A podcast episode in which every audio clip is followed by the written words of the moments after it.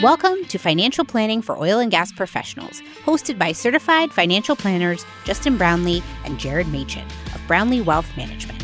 The only podcast dedicated to those of you in the oil and gas profession to help you optimize investments, lower future taxes, and grow your wealth. Learn more and subscribe today at brownleewealthmanagement.com. Welcome back to another episode of FPOG, Financial Planning for Oil and Gas Professionals. This week on the podcast, we're going to talk about why oil and gas creates better investors. We're going to talk about how oil and gas leads to understanding of cycles, how it helps people understand that companies have real value, but also that companies have real risk associated with that value. And in, in industries have real risk. But it's interesting to set up the the context because this is really the unpacking of a theory of Justin and I's. We've uh, we've both been in the profession for a long time, and we've had you know several corrections during our professional lifetimes, and and even in bear markets. And we've noticed that this bear market we haven't had as much outreach from clients as uh, at some of our prior firms. And so we really admire that. It seems like a lot of our clients with an oil and gas background get the volatility and the understanding of that. So Justin and I were having a conversation about that, and, and we really just began to ask the question: Why do we think that is? What's what's going on there? So this episode is going to be talking about uh, some reasons why we think that is, and we'd love your feedback as as to what you think. But Justin, where do you want to start this conversation, or what do you want to add to that that context we're painting? Yeah, I think one of the big reasons why we wanted to do this podcast was uh, we were we were listening to our episode, our roundtable with David McKellips and Will Sims, and Will said something in that episode that that really struck me as I listened to it um, a, a, second time, and and he said that uh, I think he was talking about the risk and, and how do you how do you manage risk in the industry you're in, and how do you think about risk as a personal investor. Uh, but he said that we have lived through so many 100 year floods uh, and you know, obviously, what he means by that is is the industry uh, has just seen some really difficult times uh, in the past six seven years. And if you go back to 2010 all the way to today, uh, well, before the giant run up in oil and gas stocks, you know, starting about a year ago or so, a little longer. 2010 to that time, just a really terrible time uh, to be in oil and gas by and large. So, a pretty difficult decade. So, that quote, we've lived through so many 100 year floods. The reason that struck me is uh, in finance. So, if you've been in the investment advisor uh, space, if you've really done anything in finance, um, it has not been a difficult time at all since 2010. Um, I have a, a few good friends from college that are that are in the tech space, and oh my goodness, it has not been a difficult time at all. Uh, and you think about any other industry, wherever you are, since 2010, it has been an exceptionally easy time period. Everything in the US economy has boomed. Everything has seen incredible gains in the stock market, except oil and gas. So 2010 through 2020, everything has by and large done exceptionally well. Oil and gas has not at all. And so that quote made us examine this and think, you know what? It is kind of interesting because if you are in this profession, you're probably going to be a much different long term investor than, than most folks. And so, yeah, I think Jared, you provided good context, and I think that that leads the way uh, as well to have this discussion. And so, let's uh, let's dive in and talk a little bit about cycles. Yeah. So cycles, right? I, and, and a good framing for this is things are never as good or as bad as they seem, right? There's booms and busts, right? If you look at if you look at the long-term trend of a stock uh, of the stock market, it's up and to the right, but there's always a crisis du jour and always there's a lot of volatility and, and, and a lot of pain that's endured on that long successful road. So we think one of the reasons why oil and gas prepares people to be such good investors is because they have a stomach for volatility uh, oil and gas is a very highly cyclical industry. It's it's feast or famine. In the last decade, uh, we're recording this in 2022, which has been one of the best starts for energy ever, and that is juxtaposed against five years ago, less than five years ago, oil going negative. Right. So in their professional careers and in the space in which they work, there's they've seen just massive amounts of boom and bust. And they know that they're one downturn away, one regime change away, uh, one economic uh, Gulf crisis away from the landscape drastically changing. Uh, so, really, just kind of having lived that in their professional careers, they understand, they get it, they know that this is part of it, and they're playing the long game, but also prudently managing risk in in the short term. Justin, what would you add there? Yeah, I think uh, that's a that's a really great way to put it. The cycles and just understanding booms and busts. Uh, the biggest thing I think when when you talk about this is, I I think it's fascinating to go back over the past twenty five years and pinpoint different parts of of of time and ask the question, what did you want to be investing in during that time? Um, like 95 to 2000 or 95 to 1999 what is the one part of the market where you were hopefully putting all of your money? Technology was where you wanted to be in the late 90s absolutely. Uh, tech mutual funds tech companies were just quadrupling on on a very very short period of time. Uh, and that was that was an excellent investment. But how about the 2000s where did you want to be there? Not in the us literally anywhere but the us uh, basically any international investment, emerging markets. And then 2010 to 2020, where did you want to be? Large US companies, large growth US companies. That's right. That's right. And we could get way more uh, uh, in the weeds with this and go back to the 90s and say, oh man, you wanted to be in small value, uh, but also uh, small companies did better than large companies in the 2000s. So I mention all of this to just say, if you're going to be a good investor, you have to understand that, that there are going to be periods of time where huge parts of the market underperform. And you have to understand that there are going to be years where something may do extraordinarily well and other things may not do that well at all. Uh, and I, in you know, the, our premise of this podcast is we're kind of surprised that our clients seem to be handling this current market crash very well. Uh, they're not freaking out um, for the most part. And I think this this idea of cycles. Um, I think that you're probably right, Jared. That that if you're if you're working in oil and gas, you probably have a, a really good tangible experience that things run in cycles. And if times are bad today, they're probably not going to be bad forever. And if times are good today, they're probably not going to be good forever.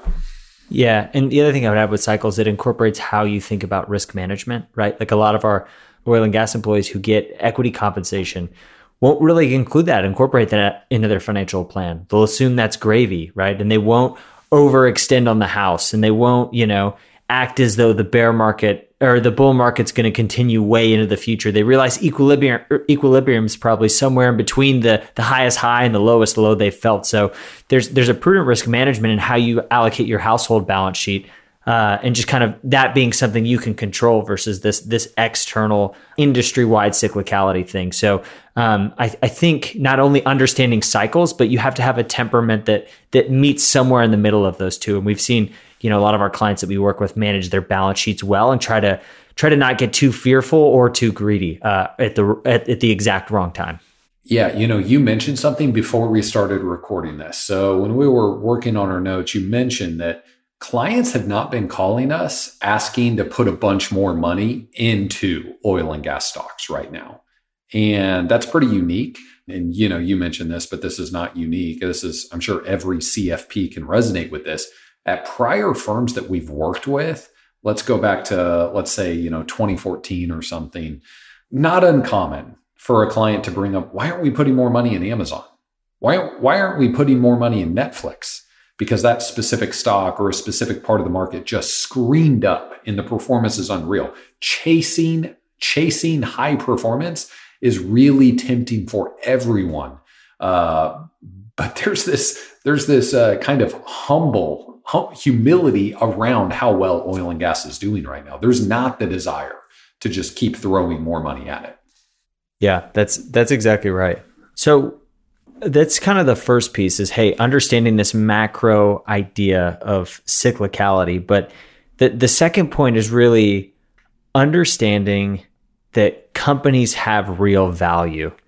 And i think i think these two these two ideas are kind of connected because understanding market cycles is easier when you understand that companies have value right? Because really what you're doing is you're buying a company that produces goods and services, right? And their ability to do so will, in fact, be impacted by the economy, by public sentiment, by a multitude of economic factors, by, you know, a global pandemic, right? There's a million inputs that go into these things, but you're not buying all the inputs. You're buying the output, which is a company that produces a good or service to the overall economy.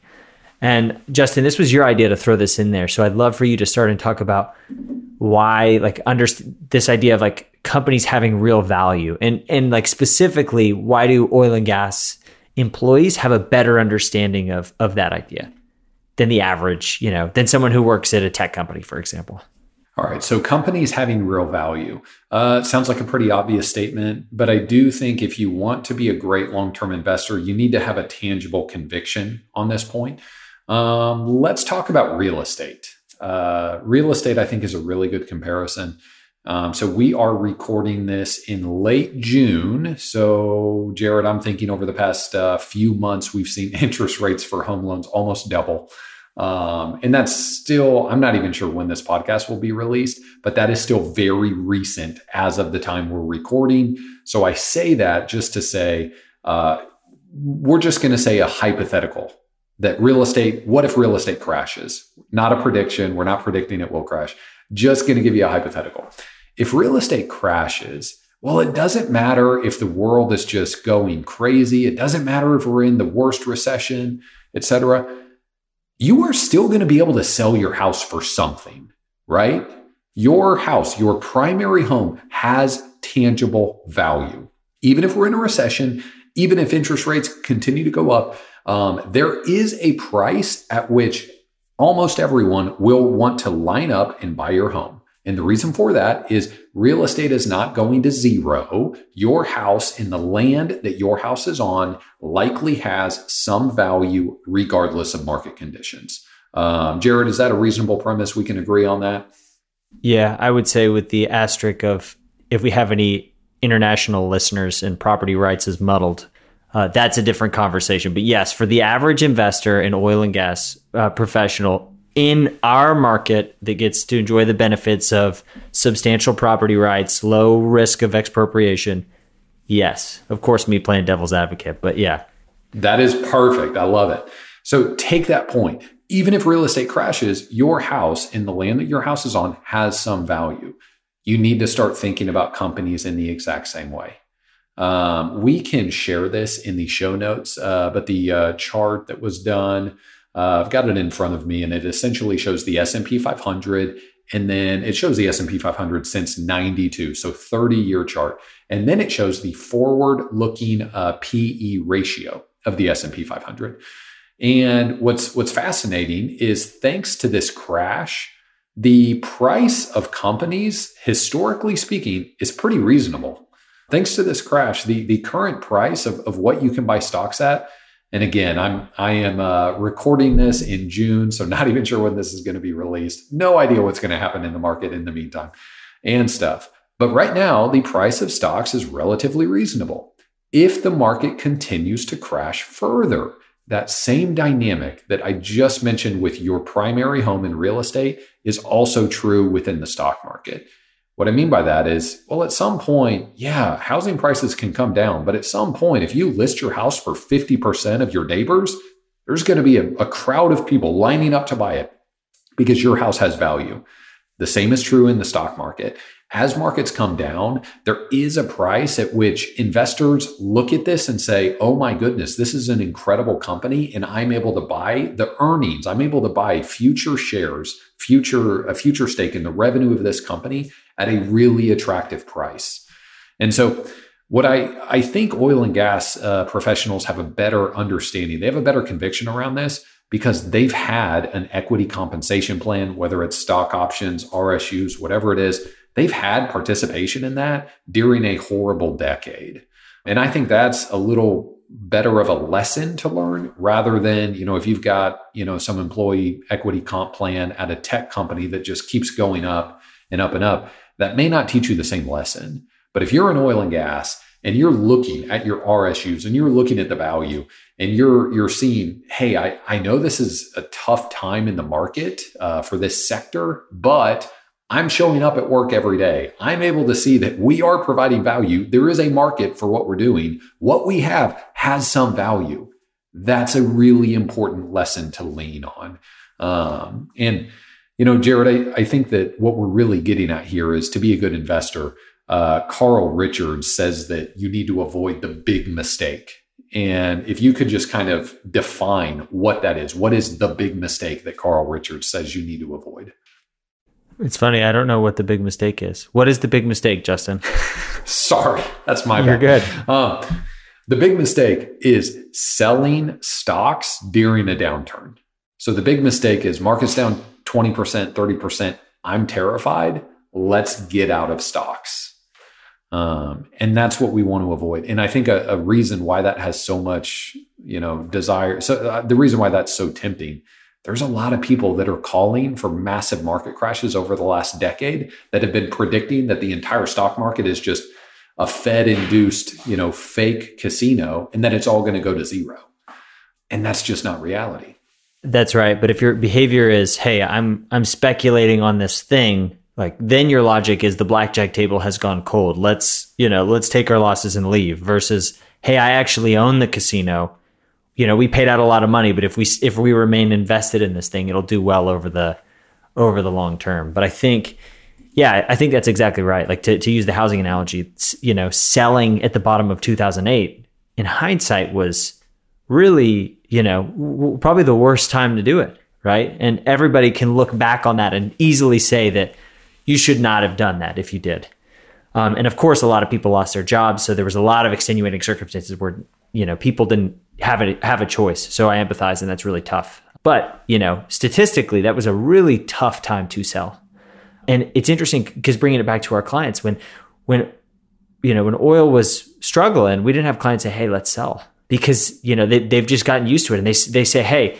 because getting back to Justin's point, the P P to E price to earnings, which is basically how cheap or inexpensive a stock market is, the dollar, how much willing, how much someone is willing to pay for a dollar of earnings. The fascinating thing is a dollar of earnings is always worth a dollar of earnings.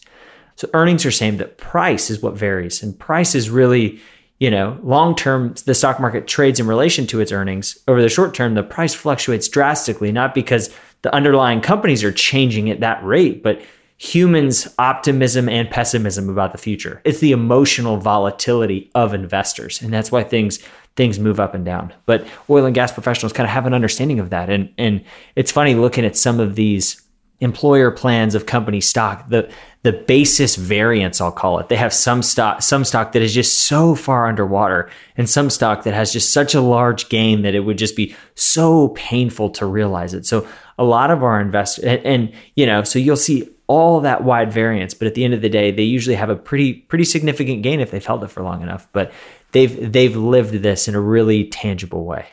Yeah, that's right. And I think to just draw a conclusion on this point, if you want to be a good investor, you have to have a conviction for why companies have value. Uh, more specifically, you are going to continue to see people calling for some 80%, 90% market crash. Um, they make headlines. They're, they're new, they're attention worthy headlines.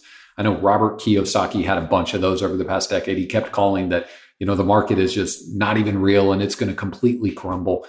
If you want to be a good investor, you have to understand that that is not reality and that companies do have tangible value. And to be honest, if if the market falls 95%, I mean, we, we are talking about an apocalyptic scenario where stock prices are going to be the least of your concerns. That's yeah, that's a scary scenario, but so true. But yeah, it's basically like it, investing in public equity markets is the best way to be bullish on human ingenuity, right? Like at the end of the day, that's what it is because we don't know what the future holds. Nobody does. Um, but we believe in humans humans' ability to innovate and that when economic sen- incentives are aligned with that innovation, it's going to the human spirit is going to find a way to persevere and figure it out. So, you know, if you don't know what you're investing in or why you're investing in it, you're much less likely to have the stomach. But oil and gas, you've seen the boom and bust, and there's some fundamental, like like in that same scenario of having the investment convictions, there's some fundamental beliefs that a lot of our clients probably have about oil is okay, it's the most reliable way to get energy to billions of people, right? There's there's go- there's going to be a demand for it for a really long period of time. There's a lot of headwinds as well, but like there's some fundamental truths that I can go back to that that helps me from selling at these temporarily depressed prices and seeing the long-term perspective because I know I know the need, I, I see the future and I can kind of hold through this th- through this change in sentiment.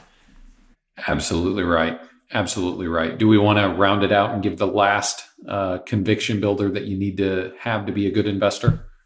Yeah.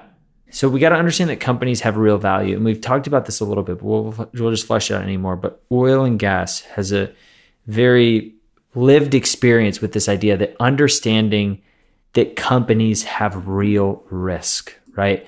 We can't talk about oil and gas in Houston and risk management without talking about Enron, right? Like this is burned into the back of of the brains of of that economy, right? It was one of the great one of the great companies, one of the darlings, all on the publications um, that went bankrupt and was subject to fraud, right? And so, you know, there's this there's this poster child of hey, very bad risk management, but also even in the oil and gas profession, right? Uh, when the booms and the busts do happen, there's a lot of consolidation. There's a lot of companies that get overexposed or over leveraged or, or over, you know, they overinvest in R&D or they overpay for assets and and you know, you're left as an unsecured creditor company with a pension wondering, hey, you know, how, how is this going to shake out for me? So this is something that's not only lived in in the context of Enron, but also just seen, you know, in the day to day mergers and acquisitions and and just the landscape of the profession. But it really creates an incentive to diversify a lot of our clients are employees at super majors. Um, so the risk of bankruptcy or fraud are, are lower, um, but they're not non-zero. And even if, you know, and even if those risks are low, prudent diversification matters, right? Because like we said, the, the, the range of outcomes, even with oil and gas stocks is wide. The, the, the variance in shareholder basis is, is a testament to that. Justin, what would, what would you say there in terms of thinking about, okay, why, why oil and gas professionals have a good understanding of, companies having real risk. Yes, uh, I think it's it's very vivid over the past uh, well, not over the past year, but if you go 2010 to 2020, it is really uh, painful and obvious that you needed to have investments elsewhere. You needed to have investments outside of the industry. You needed to be diversified and uh, pretty pretty you know elementary point that we want to you know make sure that we're we're in agreement on. But if you want to be successful at living off of your wealth if you want to not work and simply live off of your wealth you cannot make uh, a few concentrated bets. You have to have an element of diversification. Um, and i think it's okay if, if you have some concentrated bets uh, we've talked a lot about this podcast how you and I, on our personal balance sheets, we have a very concentrated bet in a in a small business, Brownlee Wealth Management, and so that is uh, that is that is one thing to consider as you're young, uh, especially if you have control of that small business like we do. But if you are trying to live off of your wealth in a passive way, uh, meaning if you want to retire at some point, you you simply cannot afford to make concentrated bets. You have to have exposure elsewhere. Um, and and Jared, I'd love to hear your thoughts on on just the humility of investing. And we talked a little bit about the 90s, the 2000s, the 2010s, and how different parts of the market did well and then struggled. But I mean, how critical is it? And how do you build a, a humble portfolio that you can potentially live off of for for decades? Yeah, I mean diversification right? Investment humilities, right? We go back to this idea so much that we don't know when the best market's going to do well, what geography is going to do the best, what sector. So we believe in global diversification, right? Be exposure to all of them. In the past, you know, the past decade and then the, and then this last year is a great example of that. The last 10 years it's been really easy to make a case for diversifying from oil and gas. Right? But this year it it it doesn't look like it's made any sense but with hindsight, it was it was obvious, but we had no way of knowing that what was going to happen happened, right? So these these past two years have been a great great example of why it's important to diversify, right? And it's it's really gets back to holding these two ideas in tension, right? It's like, hey, I need to be optimistic about the future, but I need to be humble about how much of it I can predict. So that's really kind of how how how the risk management comes into into play, right? Because you don't want you you want to be optimistic because pe- pessimism will make you bearish and it'll make you pull out of the market or which which you don't want to do and no one can do well, right? But on the other on the other hand, there needs to be a, a focus of hey, I, there's a lot I don't know. The the investment universe is a big place. There's always going to be doing. There's always going to be something doing well and something doing poorly, but over the long term, you know, I, I know what I own. I have conviction about it, and I believe in its long term prospects. That's right. Um, and and really specifically, we don't know if small caps are going to do well over the next two years. We also don't know if small caps are going to do better than large caps for the next ten years. We don't know whether value is going to catch up and overtake growth. Um, we don't know if if international will continue to to trail U.S. returns over the next ten years. We do not know any of that. Uh, but again, if you are trying to build wealth that you passively live off of for decades, you need to have exposure everywhere uh, because it did not make any sense to have emerging market exposure in the 2000s um, it, when, when you were at the beginning of that decade. It made all the sense in the world to continue to chase dot com money. Uh, but my goodness, what a huge mistake that would have been. And the same is true now in, in many different ways. Um, and so having an approach where you have the humility to say that we don't know where the returns are going to come from, uh, or another way to put this, you cannot look at your portfolio and uh, uh, get rid of, of, what does poorly over the past one year, two years. You have to have an approach where you you are relying on on returns from all over the market. Yeah, and following the academic evidence. But Justin, to wrap up, I'd be I, I want to invite our listeners. Um, this is really the laying out of our theory, right?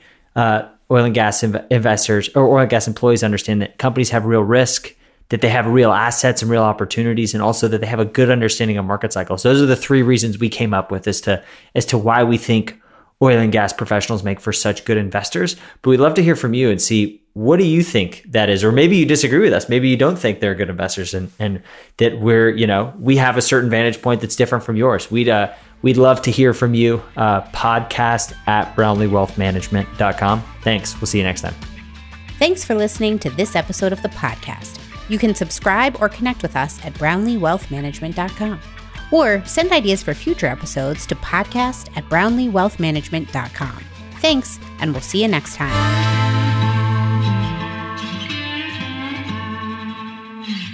This podcast is for informational purposes only. Nothing discussed during this show or episode should be viewed as investment, legal, and tax advice. If you have questions pertaining to your specific situation, please consult the appropriate qualified professional.